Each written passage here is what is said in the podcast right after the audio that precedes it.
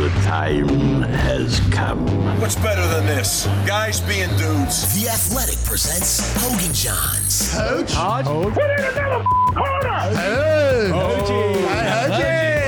From CHGO, it's Adam Hoge. And from The Athletic, it's Adam Jahns. It's one of the craziest games that I've covered live. that crazy for me. I feel like I, how many times a season do we say that? yeah, but this one, like, I know. in the red zone. I'm, I'm not happens in the disputing what you're zone? saying. I'm just like, how does this franchise keep doing that? Anyway, uh, who cares? Here they are, the Adams, Hogan Jahns. What's up? Welcome in, Hogan Jahns. Back with you on a Tuesday edition. What's up, Jahnsy? I cannot wait to break down every play of the Jets' big win over the Bears. in this one. No. Did you watch the film? Be honest. Oh yeah, I did. Yeah, of course You lie. Eh, you lie. did. No, You lie. Prove it. Show it. If you're watching on YouTube, I am demanding him show his his, his grades and his notes. notes. 'Cause last time he showed us, that's just the play sheet. That's They're the all game there. book. Yeah, but that's where I scribble down the numbers and stuff. It, I mean, I didn't enjoy it. I definitely spent the least amount of time on any game watching it. But yeah, no, I uh, ruined my Sunday night after my uh, Sunday afternoon was already ruined. So, yeah, that's what we do this time of year. Ruined Sunday nights. Well, when you come home and rewatch a game like that, yeah. yeah, Fair enough. Drink your liquid death. not good. Yeah, it's right there. Little good product placement too. Instead of your generic coffee cup. Yeah, I don't have my athletic cup. I think it's in the wash.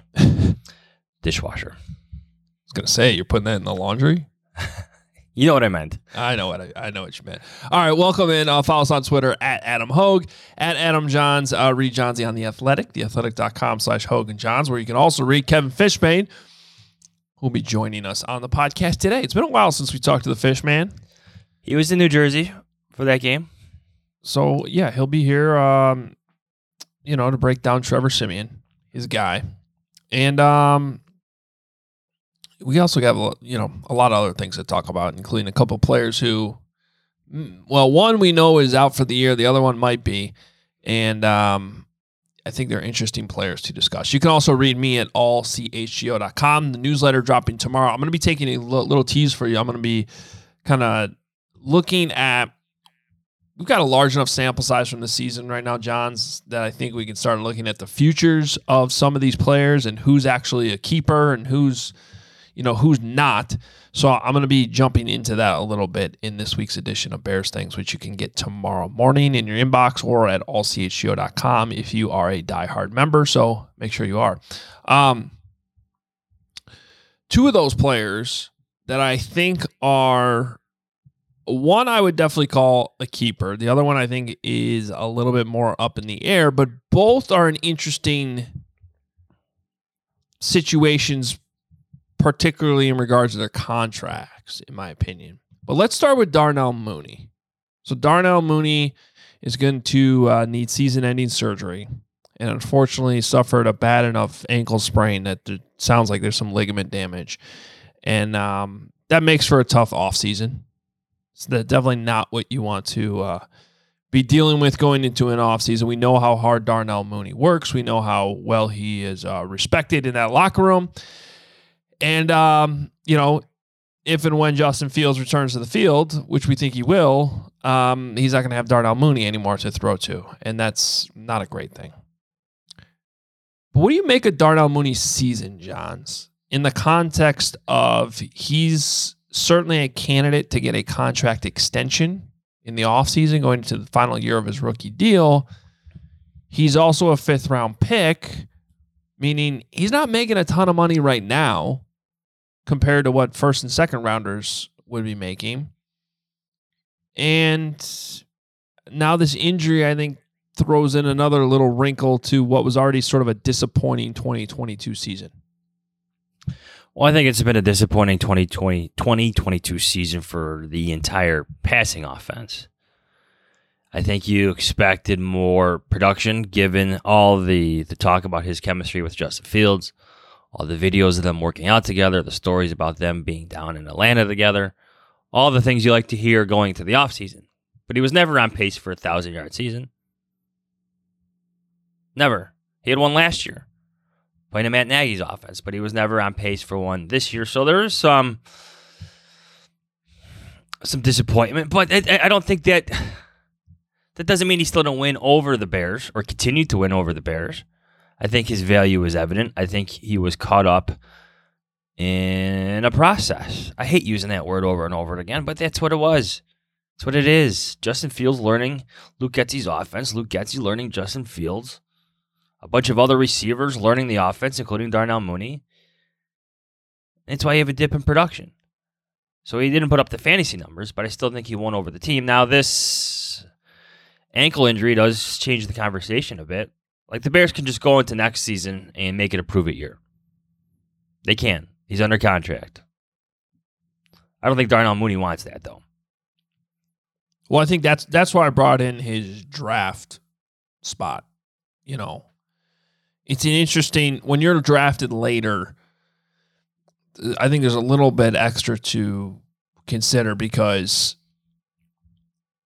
you, I think you have a little bit more motivation to go get that long term security with that, you know, significant raise you're getting with any type of long term deal, even if you're not getting paid like a top receiver. Right. So I think that's the question for Darnell Mooney too. I mean, you said you said on the Bear side it could be they could set it up as a prove it year, but if you're Darnell Mooney, do you bet on yourself? You say I'm going to come back. I'm going to ha- you know this passing offense is going to be different next year. We're going to have more wide receivers. Justin Fields is going to be even you know he's going to take those next steps, and we're going to dominate and you know put up big numbers, and you know set myself up for a huge contract. Maybe That- you do both. Uh, maybe if you're Darnell, Darnell Mooney, you're you're a little inventive with this. Maybe you take a one year contract extension for more money. Again, he's a fifth round pick, not making crazy money. He shouldn't com- command crazy money in the market as well. I mean, there could be interest, but you're just dealing with the Bears. Take a one year extension and bet on yourself after one more year. Give yourself a little bit more security if this ankle injury happens to be a problem.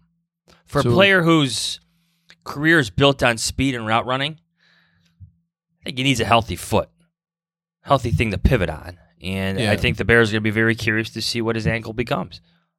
Uh, for the record, Darnell Mooney is still um, a good player. I mean, obviously, he's Yeah. last last year he was uh, he graded out for me as a long term starter. This year he's still a high end starter despite a slight dip, but he's so consistent, no negative grades.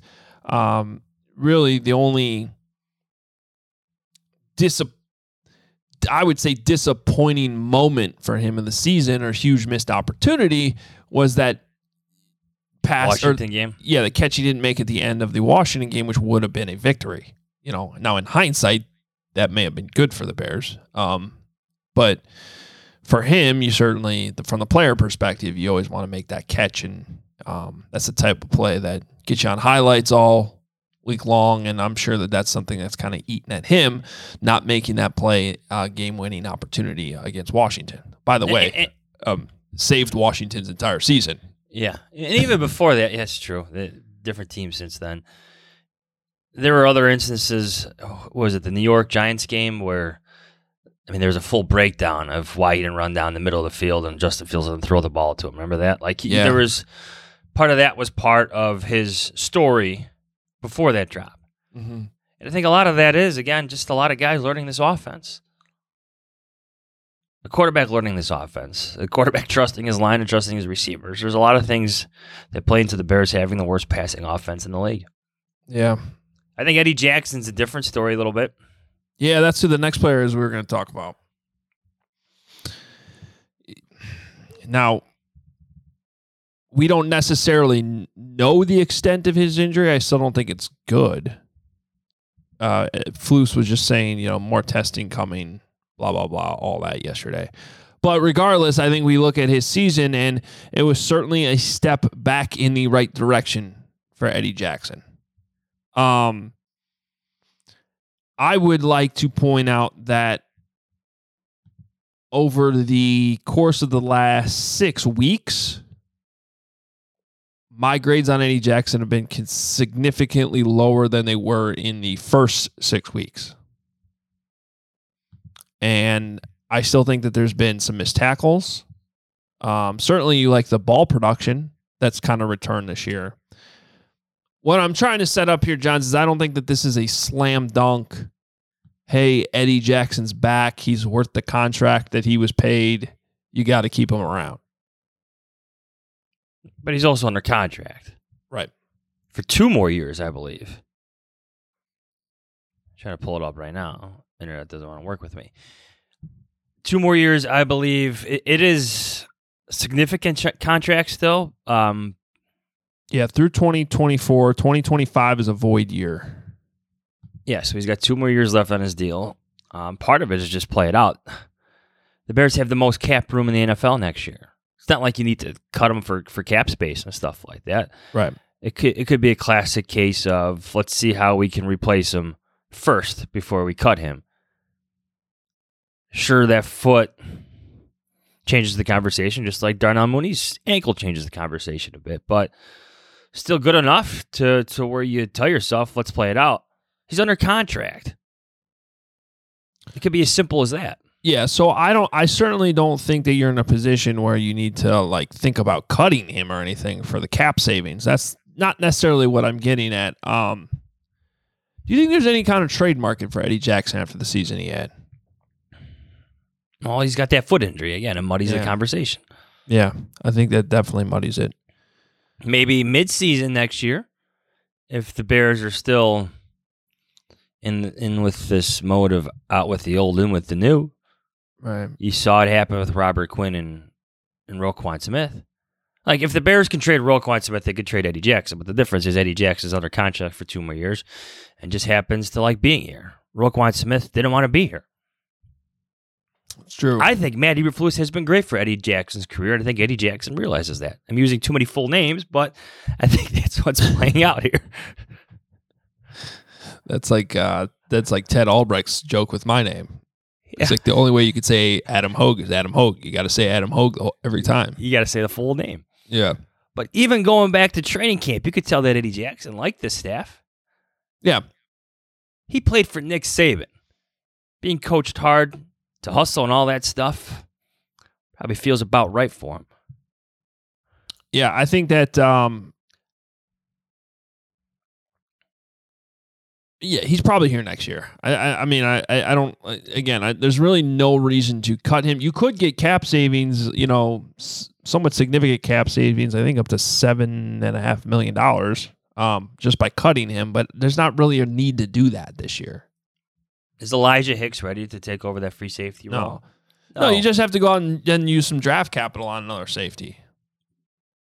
So it's like even if you were to trade him for a pick, well, then you're usually turning around using that pick on a younger safety, you know. So, and, and I think at some point you do need veterans, right? You need to have, and they, and clearly it's that's already the case. You hear the stories of these young guys leaning on Eddie Jackson already. I think if you're Ryan Poles and Matt Eberflus, you could go into the offseason telling yourself that you like the secondary of Jaylon Johnson and Kyler Gordon at cornerback and Jaquan Brisker and Eddie Jackson at safety. You could feel good about that. Young guys, talented guys, one very proven veteran, proven veteran in Eddie Jackson. One of the better cornerbacks out there, I think, in Jaylon Johnson. I know that could be debated, but still pretty darn good. Would it surprise you if I told you that my grades on Kyler Gordon so far this season are as a reserve slash special teamer? Can I? uh I, I know we're gonna take some questions from Twitter here, Yeah. but this the the inspiration for it was a question posed to us last night from uh, a longtime listener, Mr. Anderson. Can I read this one to you real quick? Sure. It's part of this. There's a tweet at you at me and you and me during the Steelers game last night at 8 12 p.m. Okay. Just from Mr. Anderson. At what point do we start to question Poles's Poles as a talent evaluator?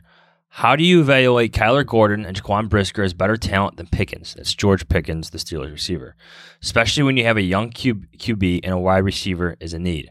Additionally, you trade a better second round pick for a wide receiver lesser talent than George Pickens. He's obviously mentioning or referencing Chase Claypool. Yeah. By the way, Pickens didn't play that well last night.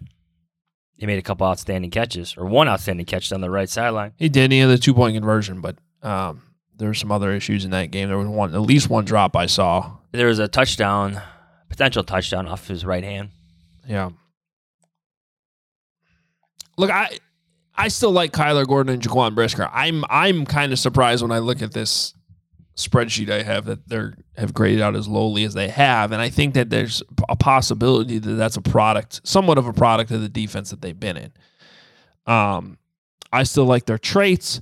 I like some of the plays that they've made. I think Kyler Gordon has to um, get a, a lot better, though, if he's going to truly be that you know inside slot corner in this defense. And regardless, I would say the Bears have to get another corner.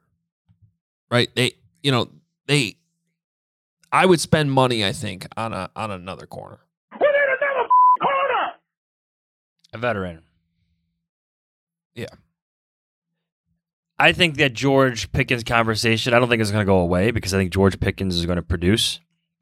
In Pittsburgh, he's going to make those highlight reel catches that you see all over social media like he did last night. He's going to do that. He has the ability to do that. But I don't think Ryan Poles, like to answer Mr. Anderson's question, was in position to draft the receiver with the injury history that George Pickens had. That felt like too much of a risk, especially what you learned about him with Larry Ogunjobi. Didn't want to do it after he came in for his, his physical. Didn't want to sign his three technique defensive tackle, his number one target in free agency, which is before the draft, because of what the medical showed once he was inside the Bears office. Tore up the contract. It's a figure of speech, but the Bears moved on.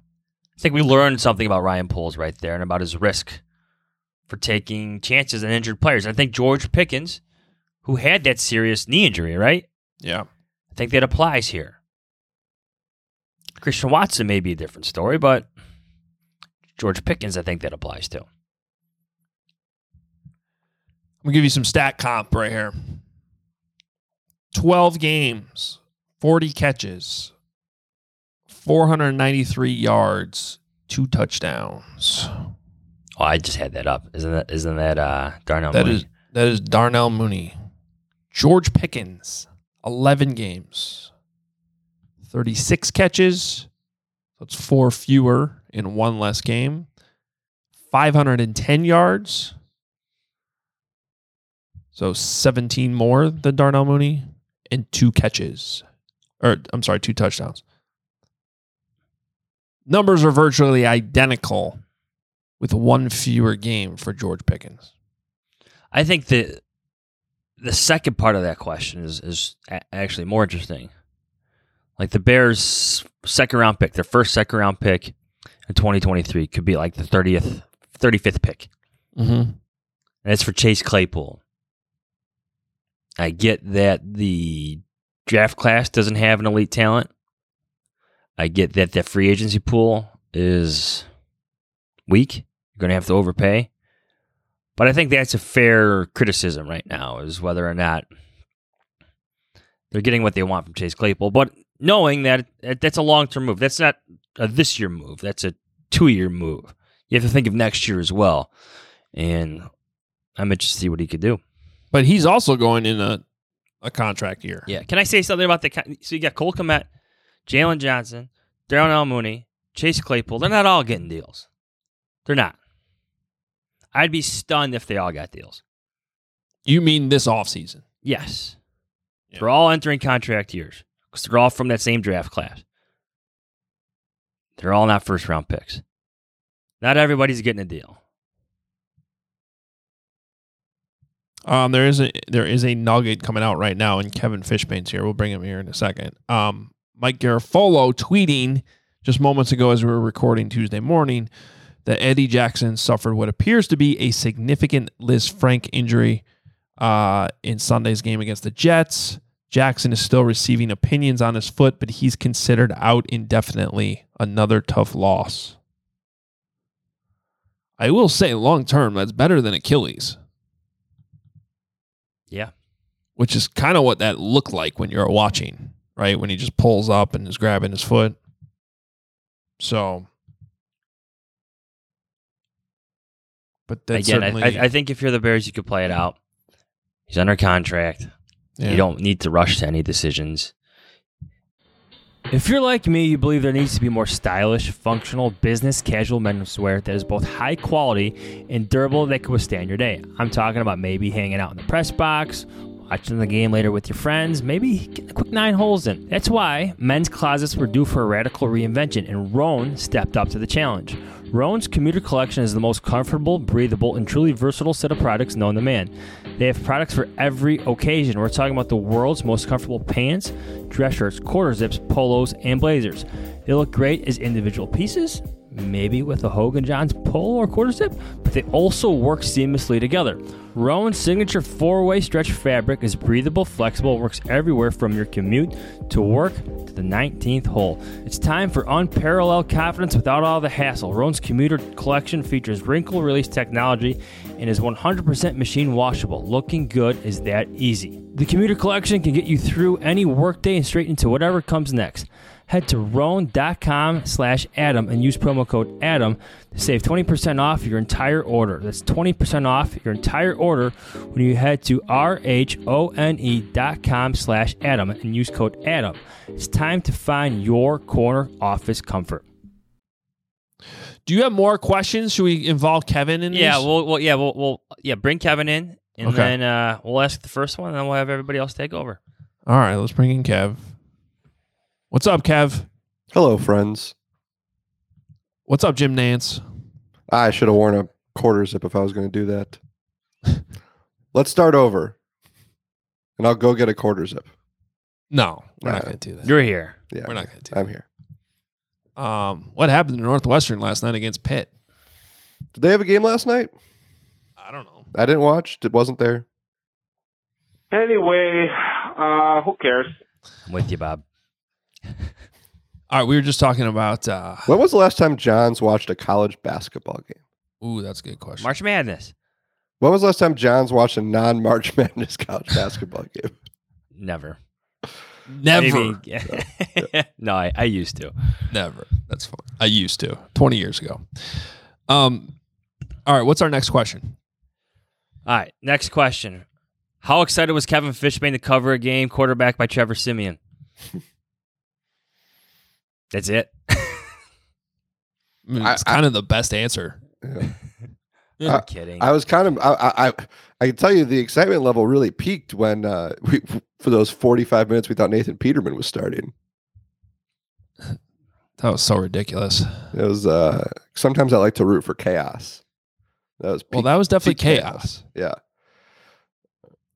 Yeah. I'll say this though that um the the not speaking for myself personally, but the Northwestern community as a whole um kind of needed a boost.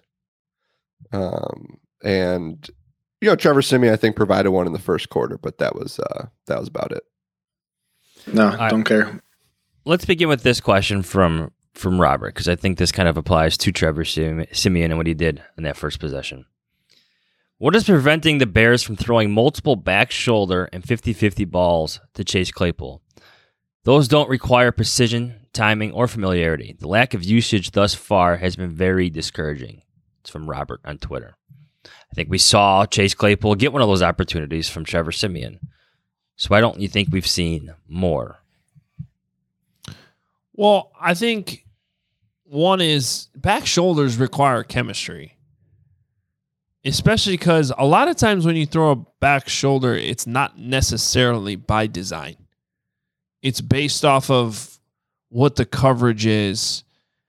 And both the wide receiver and quarterback have to read that, which is easier for the receiver to do because he's got the, you know, the the DB on right in front of him, and he, you know, he may know if I get this this type of leverage, spin back towards the sideline, but that's harder for the quarterback to see with all the chaos in front of him, especially if it's, you know, um, a, a downfield throw, which usually those back shoulders are. Wasn't it the Detroit game where Fields went back shoulder down the right sideline to Claypool, but he can he continued on his his go yeah. route. Yeah, I think that was that game. That was And late it- in the game, right? and he kind of it was a weird back shoulder throw because I feel like it was like rifled over in that direction. And sometimes there's more touch on those. Whenever I think of a back shoulder throw, the first quarterback receiver duo I think of is Aaron Rodgers and Jordy Nelson. I feel like they were the ones that like almost put that play on the map. And it, like there's you you're not going to find many quarterback receiver duos in the last 12 years that had better chemistry than those two. So to your point, Bears. Hoge, you know, you, you need like you need the quarterback and receivers to be on the best. I I get the question, but I think there's there's still like multiple levels of your passing game that need to improve almost before you can get to the back shoulder part of things. If if there's one positive from Darnell Mooney's injury situation, and there there's not many, if any, but this. Now Chase Claypool has a whole load of opportunity to develop chemistry with Justin Fields when he returns. Like he could be the guy. It's not gonna be St. Brown. It's not gonna be Dante Pettis. Chase Claypool, Claypool, Claypool. I, do it, I did it again. Can be the guy for Justin Fields down the stretch here. Yeah, and and that like is probably near the top of the list of important things left to figure out this season. It, it has to be. I- I mean, especially because the um, I mean that pick. We keep talking about how the Bears could be in the top three now in the draft order, but that also means that they picked they the, the pick they traded to Pittsburgh is going to be you know in the top three of the second round in the 30s. and they're not going to have that one. So keep rooting for the Ravens to lose, I guess. Here's another interesting question. This is from Cloudy Future on Twitter.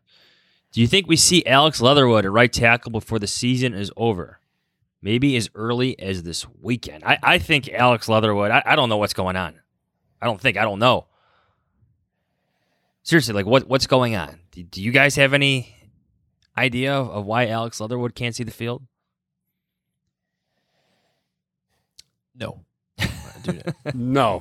Um, well, I, that- he it was, it was- bad. It was bad timing for him to. Was it? Was it mono that he had, or Yeah. whatever? No, I- I I mean, but, he- but here's the thing about that. That's a long that's like a few weeks ago, is it now? no, I know. Like that was at the be beginning go of the season. It was at the beginning of the regular season, and the guy was active. The guy's been active. Yeah, If, if he's not ready because of mono, he wouldn't be active. Well, I just meant that that set him back in terms of he was like in the middle of learning the playbook, probably, and then he's got to con- like get himself His back on the health is in physical shape. Yeah. I mean, there, like, look, there's a reason he was available. There's something off the field and on the field from what he did last year that just isn't there, and the Bears were kind of hoping they could figure it out, and we're 12 weeks into the season. Apparently, they haven't yet, so they have you know five games left. I, I don't know if you guys remember this, but it was probably over a month ago now that I threw a Leatherwood question at Eberflus in a press conference just to like, it was kind of one of those, where is he? Right? Like, Yeah. and can he help you still? And I thought he pretty clearly, I, I thought he gave a pretty convicting answer that was like, or convincing answer, I should say, that, yeah, we expect Leatherwood to help us at some point this season. And so it is a little. I think this is an interesting week given the injuries at right tackle. I thought it was interesting that yesterday Flus offered up Leatherwood's name and Michael Schofield's name as the possible right tackles should both uh, Riley Reiff and Larry Borom be out. So if those guys are out and you're still playing Michael Schofield over Leatherwood at this point, I view that as kind of a significant red flag. Well, this also goes back to the, you know, and we've we've talked about this this year, last year when it was a Fetty versus Borom. You know, this goes to that coaches versus personnel department battle, right? Where if you're Ryan Poles, don't you want to get more reps from Alex Leatherwood than Michael Schofield? But if you're Chris Morgan and you're Luke Getsy, if you trust Michael Schofield more, you're going to want to put him in. And I'll, I'll say this that almost defends that is, and I, I I wrote about this recently when talking about EQ. You know, getting more snaps and some everybody wants N'Keal Harry and and, and um, Velus Jones. If everything's about Justin Fields, shouldn't the guys on the offensive line be the ones you trust the most to know what they're doing? So you know, like it's like I kind of I like if we're if we're talking about the future of the team and what's most important these last five games, you want guys that like I see I see I hate to go both sides, but I see both sides of like you want to see the young guys who might have a future more than these veterans on one year deals, but you also want the the re- receivers who know how to run routes, the receivers who know how to block, the offensive linemen who know their assignments, because you don't want your quarterback getting killed, and you want your quarterback to be able to trust his receivers. So that that's going to play a role also. It's different than any other position because you got to keep the quarterback upright. You got to keep the quarterback healthy. The quarterback's already dealing with a banged up left shoulder. Yeah, it, you know, a lot of times I think we all fall. We kind of overthink this sometimes. If the guy was good, if the guy, if they trusted him, he'd be playing. Yeah. they're playing a fifth round rookie at left tackle and have the entire season. If things were going well there, he'd be playing. Oh, hey guys, I have a quarter zip right here. Yeah. I really, really butchered that Jim Nantz thing. Good. Just- No, don't care. All right, this is some Kurt Stubblefield. The defense is bad. We all know it. But is it a truly a lack of talent or some of it are let's let me read that again. But is it truly a lack of talent or some of it a scheme issue? Are we getting the most out of our players? Fangio was brilliant at achieving more with less. Not seeing it with this coordinator. That would be That's a- Williams. That's a great question. I'm going to let Hoge go first. But that's no, a really I, good question. I I agree. Like this is why a few weeks ago, when everybody was like trying to convince themselves they were happy about the Lions' loss, I was like, well, wait a minute. Like draft, okay, draft stat is fine, but like you had good key, supposedly good key players struggle in that game and contribute to what did they give up 24 points or whatever it was like in the second half late in the game? Eh, and they couldn't get a stop. Um so yeah i, I don't think we're going to know the answer to that question until there's more talent on there like next hopefully sometime next year. But i think it is an open-ended concern that is not uh I just caution fans. It's not just a given that if the Bears add you know, spend money on a big will linebacker and add a three technique maybe with the second or third overall pick in the draft and add another corner with some money, it's not a given that all of a sudden the defense is going to be what Bears fans are used to seeing in this town, which is pretty damn good. I, I still do have questions about the scheme. So I, I, I forgot who brought this up, but you could argue there were only two guys playing on defense on Sunday that will 100%, not even, 100 I don't even, I would say, well, I think Jaylon Johnson, the only guy who was playing at the end of the game Sunday, who could say 100% is going to be a starter next year with this defense. I would put Jack Sanborn, Justin Jones like right there. Yeah, I would put.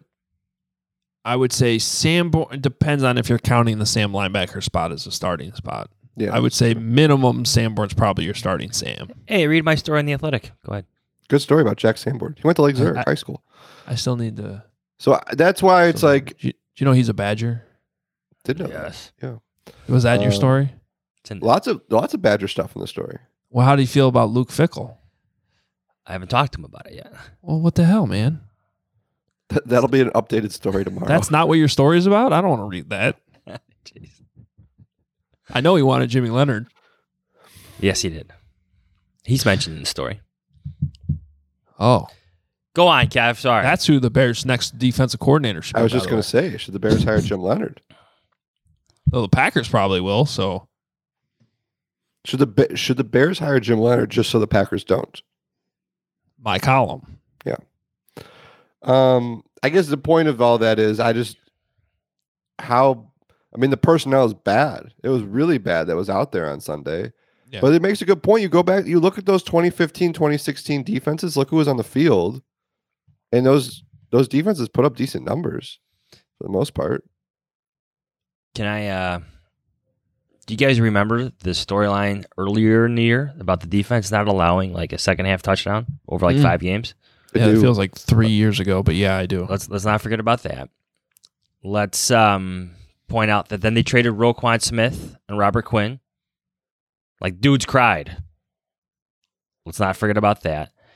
Um the Bears defense actually did their I would argue they did their job against Detroit because the Bears offense actually outscored the Lions output. It was a pick 6 that was the difference and I believe it was is it Atlanta? It was the kick return from Patterson that was the difference in, the game, not what they allowed. So if you just go off offensive defensive production, the Bears offense outscored the Falcons. Yeah, I, I let me just. Take I'm not saying they're that. good, but I, I, I'm just You're- saying that they're. You're not wrong, except you the expectations for the defense needs to be better than still giving up 27 points or whatever. it I know. is. I'm, I'm just saying, they should be down in the 20 or like I'm just- 17 to 20 range. and they were that. And then you traded two of your best players. I believe there's a graphic during that Jets game that over the first five or six games they allowed 19.9 points per game, and that's obviously jumped since then. But I thought you I- said I- Sanborn was better than Roquan. I think that the production is there. I think they miss Robert Quinn more than Roquan Smith, if I'm arguing that point. Yeah. Then you have injuries galore. Just stuff to think about. I think Jaylon Johnson missed a game in there. They do rank better in takeaways than I kind of thought they would because they went. They had a little. They had a three game drought without one. They've also. Had, I think they've had at least two takeaways on special teams. Yeah. Um, which Hoge already knows.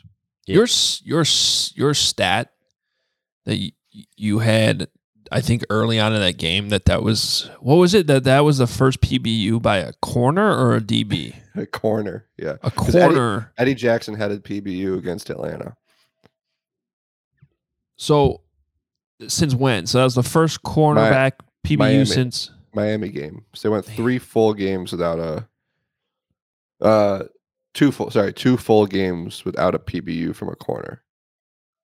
See, that's where I'm They went five full games without a sack from a defensive lineman. I, I'm not trying to rain on the Kyler Gordon Jaquan Brisker parade, but I, I, I think there's just like this assumption that they're they're good, and that's where I mean I think they're probably going to be good. I don't think they have been good, like good, like they're fine for rookies. Brisker's been better than Gordon. I agree. Yes, I, I still thought- don't- I, I still don't think Brisker's been a slam dunk though. I think Brisker has let his. I, I feel like his aggressiveness has gotten the best of him at some cer- situations in the open field. You go back to that Packers game, especially. Like just sometimes he's. I feel like he's in the right spot more often than not, but just can't get his feet under him sometimes. So I'm like, I'm not. I feel like I'm not as worried about him. Like that's something that you can fix. Uh Kyler Gordon though, a little preview for uh, Wednesday at the Athletic. I have like a, a rookie status report story coming out. Um, yeah, Kyler Gordon. You, you kind of he had those he had the nice um open field tackles against Atlanta. Um, but you, there's just not a whole lot of plays you can point to from him this year. There- Let's say there's more plays he's given up probably that you can talk about than the ones he's made, right? Yeah. And Kyler Gordon, one of his strengths was like his ball hawking ability. You've seen a flash here and there, there, but I was kind of hoping we'd see more of that. I I th- I think if we're going to like honestly examine the struggles on the on the defense, like we have to rip the defensive line. Oh, it's the worst. I said this on the CHGO show yesterday. This is the worst defensive line I've ever seen the Bears have. Yeah, yeah. I mean, there's It's- just nothing there. The- there's shots shots no- fired at Ego Ferguson, Will Sutton, and uh, whoever else was on that defensive line. But yeah, something fired. Um, it's it's the, the production just isn't there. It, it, it just isn't, and I think that affects the secondary, especially young young secondary. You want to protect a little bit. Do you guys know that Dominique Robinson does not have a quarterback hit since week one? Yeah, someone told me that yesterday, and I, I, that's just unbelievable. Yeah. Kevin, Hey, we by had the that. we, sorry, we had that stat like going to the Jets game. What was it? The the Jets had fifty more quarterback hits than the Bears. Yeah. Going into that, like the I think the Jets had eighty one hits heading into Sunday. The Bears had thirty one. Yeah. I mean that's just oof. Speaking of uh, so much for the hits principle. Mr. Special Teams Coordinator. The uh the Bears I like Richard Hightower a lot. He tried to kind of sneak one past us last week when he was asked about Trenton Gill taking that last kickoff against Cordell Patterson Mhm. when he kind of said, "Oh, we we we've used Gill all year." No, you didn't. no, Only used him the game that Cairo Santos was not literally in the state you were playing. Did he mean just like he's had him practice it all year? I don't know. maybe or like that they had the option Uh, Yeah.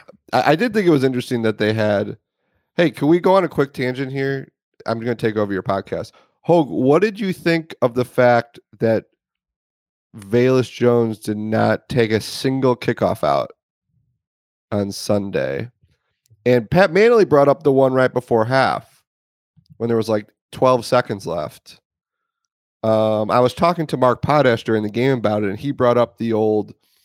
It go. It, it was like the the Marc Trestman why we're kicking on second down because I don't want to fumble on third down kind of Yeah. thing. Like is that that'd be the only reason, right? Well, what was what was your take on on that? Um, I think it's very questionable. I think it's another example, and these things keep kind of popping up where even in game, I feel like sometimes their insistence on trying to win these games is hurting the development. Like you only get so many reps at returns, even in an entire season. And I agree. Like I, I think you gotta. I'm not saying take it out every time, but I agree with that one right before half. I think it's a good question for Hightower this week, right? Like, was that the returner making those decisions? Was he just given a stop sign? Especially when you get into the second half and the thing's out of out of hand, and your offense is doing nothing. Now, like- Right? Don't you let just don't you let or or or is the argument there? Well, the offense is doing nothing. The last thing we need is for them to start at the 18 yard line. I'd have to go back and look closer at injuries. It is possible that they were That's so true. short-handed at that point. You got you may have guys out there that you don't necessarily trust to execute the returns. That's true. You lost Cruikshank in game. You were already without Sterling Weatherford, who's on those teams. You had, I mean, I don't know if like Jaylon Jones is usually up on those teams, but he was playing defense. DHC, I don't know which one he missed, but he wasn't on all specialty, all four phases. A- and he was playing the whole game. Yeah. So uh, yeah, it's all right. See, this is why defense. this is why I bring this to you. Our the Hoge and Jahns podcast is a special teams expert. Well, take trust that. me. Take the North. Well, well, well, trust me. Other than the um, like the head coach obviously needs to know when a player is out. Like the special teams coordinator is the next person that needs to know from the training staff when somebody's out of the game because it They can be use a, everybody. it could be a scramble of oh crap okay I know I got one backup but then after that backup goes down or then you're moving this guy over here and then this guy over here you're like you you do end up in situations where you throw somebody in the game and you're like okay just do this. Like and you just draw a line and you're like just do this try to block this guy. And in the NFL where you're getting more touchbacks um I could see how it maybe got so I'm just guessing right? We should ask Hightower but I am I think the answer to that is maybe they were just like we have too many guys out this isn't going to be a big return anyway we're not sure we trust them to execute it you know just just take the touchback That's fair. The, you know, and the reason I, I bring it up too is, you know, we talking about developing players. like I don't know what Velus Jones could be as a wide receiver. I, I mean, like how many routes is the guy? The one time he was targeted on a like a pass, we saw what happened in Dallas. Yeah. Everything else been gadget, and not to say that you can't make it work as a gadget guy, but it, to me it seems like right now his ceiling could be reached as a kickoff returner. Like that's where he could be your weapon. So you'd like to get him as many reps as you can. You would think. But um, compared, De- I'm not saying he needs to be Devin Hester, but uh, remember Devin Hester's rookie season? Is there could there be two opposite rookie seasons? Yeah. Um, if that's really what you're hoping for at this point, he's got a way to go. All right, um, real quick before we uh, get out of here, Kev, uh, would you play Justin Fields this week with all the injuries, questions? Um, I mean, I'm kind of of the mind that if like if he if the trainers check him out good and he and he says he's good to go, like why not? Like, I just think like if if he's 100 percent and he could play, is he that much more of risk of injury or or or further injury if he plays Sunday than if he plays in three weeks against like he's coming up against when he after the everyone's like oh just like put keep him out until after the bye. Okay then you're gonna have him play against two of the best teams in football. Yeah, gonna Eagles and the Bills. after him and you're gonna be playing you're gonna be playing from behind in both those games he's gonna be dropping back to pass a ton so I- I don't know it, it- to me I, I kind of understand the the coaching philosophy of of it's pretty cut and dry if he if he's 100 percent and the trainers check him out I, I have no problem with him playing I tend to agree with you. Go develop some chemistry with Claypool. Continue what you're doing with Kmet. Throw a couple screens to Velus Jones Jr. Back shoulder to Claypool. Yeah. Make sure Alex Leatherwood's in his right spot. And You know the Uh, Packers. I'm not sure about that yet, but yeah. You know the Packers are going to be targeting that shoulder too, if he's running at all. I mean, that's my concern. Is like if he can't, if you're not going to trust him to run what you've been running, that's been working. Are you putting him at a? You could either look at it two two ways. Okay, now you're forcing the development of the passing game. Run the ball a lot, David Montgomery. The Packers gave up I mean, basically, what was it about a thousand yards in that game to the Yeah. Eagles the other day? Yeah. three hundred and sixty. Well, I'm sure Luke Getsy's watching that and just thinking of all the things he can do. But Be nice to have Khalil Herbert this week. if Justin Fields can't run, aren't you putting yourself at a competitive disadvantage? Yeah, but at least you give yourself the threat of running. Trevor Siemian doesn't give you that. Is there a plane landing outside your house? I was gonna, I was just going to ask if you guys can hear that. What is going on at your house, Kevin Fisher? Uh, next door neighbors have a pretty immaculate front yard, and they've got their uh, crew their, there. fo- their folks tending to it right now. Okay, So those are those are leaf blowers, I believe. nice. Kev, do you want to stay for the the very brief voicemails? Sure, I like listening to voicemails, which I obviously listen to every week, anyways, when I download the podcast. That's a good point. Rate and review. Very brief. All right, yeah, let's go. Your voicemails from this Jets game, which were short. Hello? Do you know who this is? Oh, you didn't know? Your ass better call somebody! The Hoge and Jahns voicemail. The Hoge and Jahns voicemail line.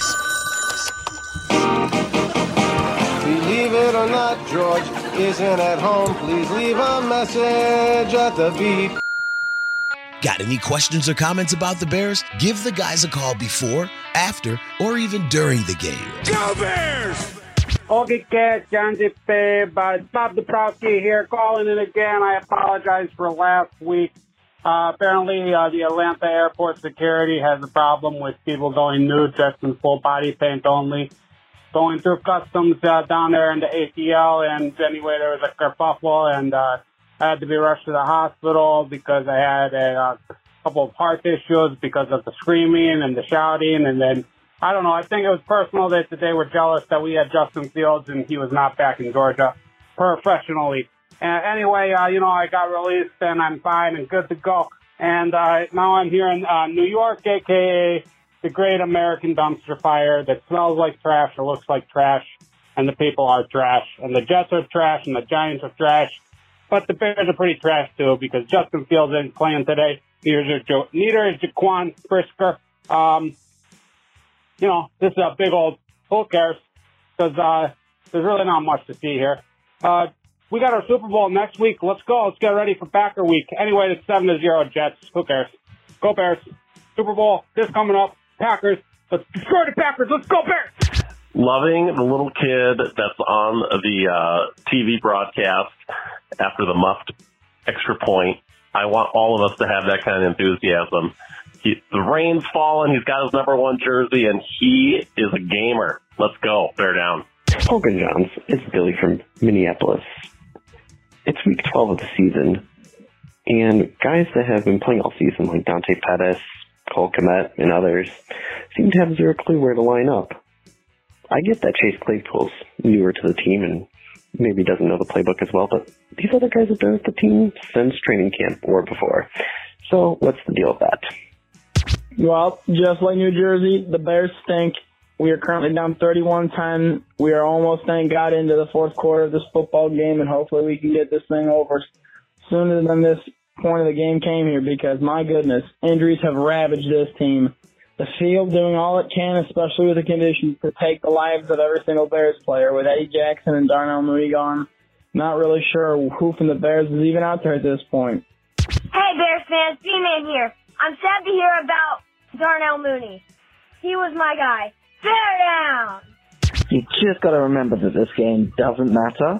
We're getting a better draft pick, and as long as we come out without injuries, it's all groovy, baby. Bear down. Good to hear that Bob's okay. I think he's okay. Well, he seems a little, He's, you know, he's something. good use of the word kerfuffle. I thought Great word. is a good word. All right. Anything else, guys? It's time to wrap this thing up. That's it. There's a few All right. things to watch the the rest of the season. We got Packers Bears on coming up. Well, and of course, we'll hear, yeah, we'll hear more about uh, Justin Fields hopefully tomorrow, get an idea where he's at, and uh, maybe have a better idea if he'll play this week. And of course, the Packers have their own quarterback situation, which we will talk more about on Thursday. Matt Schneidman will join us uh, as he usually does. Remember when the Bears lost to Brett Hundley? I do. I was there. I covered Yeah. that one. Yeah, I was there. Yeah, I think we were all there. That was fun. I'll make that my last word. Was Thanks that for a being- thanks- Trubisky game? Uh, 2017? y- yep, 2017. Bears. It was like the first time the Bears were favored against the Packers in a long time. I remember writing a column going into that game, thinking it, it was the first time ever, at least in recent history, the Bears have the advantage at quarterback. Which they And they well should have, yeah. Yeah, they should have. I don't think I think Mitch played okay that day. Um, but the Bears couldn't stop Brett Hundley. I mean, we'll talk about this Thursday, but I think the Packers are insane if they're not playing Jordan Love. Did he look good the other day? Mm, I mean, the Eagles were kind of sitting back, and you get a quarterback change. You're always adjusting. you stick to your guns. Oh, I still think he's bad. If he was any good, they wouldn't have given Aaron Rodgers that stupid contract they gave him. It's true. There would have been no logic in doing so. Um. So yeah, I think you could say this time that if the matchup is Justin Fields versus Jordan Love, this time the Bears have the quarterback advantage. Doesn't mean they're going to win, but they got the quarterback. Oh no, they're not going to win. That's not happening. But we'll uh we'll dive into that more on Thursday. All right, Kev, thanks for being here. Appreciate it. Thanks, guys. Fishman. And uh we follow him on Twitter at KFishbain. You can follow us at Adam Hoge, at Adam Jahns. Jahns, he's on the athletic, theathletic.com slash Hoge and Jahns. Bears Things newsletter out tomorrow, allchgo.com. Sign up, be a diehard. You can get this sweet hoodie too that came in. I think I'm gonna wear it for five straight days. Smell it. Oh, I'll wash it. That's You ever get that more. new? You ever get that new comfy hoodie this time of year? You're just like, I want to wear this I just day. got one for my travel, my son's travel baseball. You don't want to overwash it. Then you That's- lose that comfort. That's true. comfort True. feel. There's a line in there that you gotta. yes. Yeah. So just wear it around the house and be smelly. Um, you should show people your hoodie too. Go to obviousshirts.com. Uh, still time in the month of November. Everything that gets sold, let's see, today and tomorrow. Tomorrow's the end of November already. Holy crap. Obviousshirts.com. Portion of the proceeds going to help the 22Q Family Foundation. All right, we're out of here. We'll be back Thursday. Bears, Packers. We'll break it all down for you. Talk to you then. The Packers, Green Bay, Aaron Rodgers, go Bears.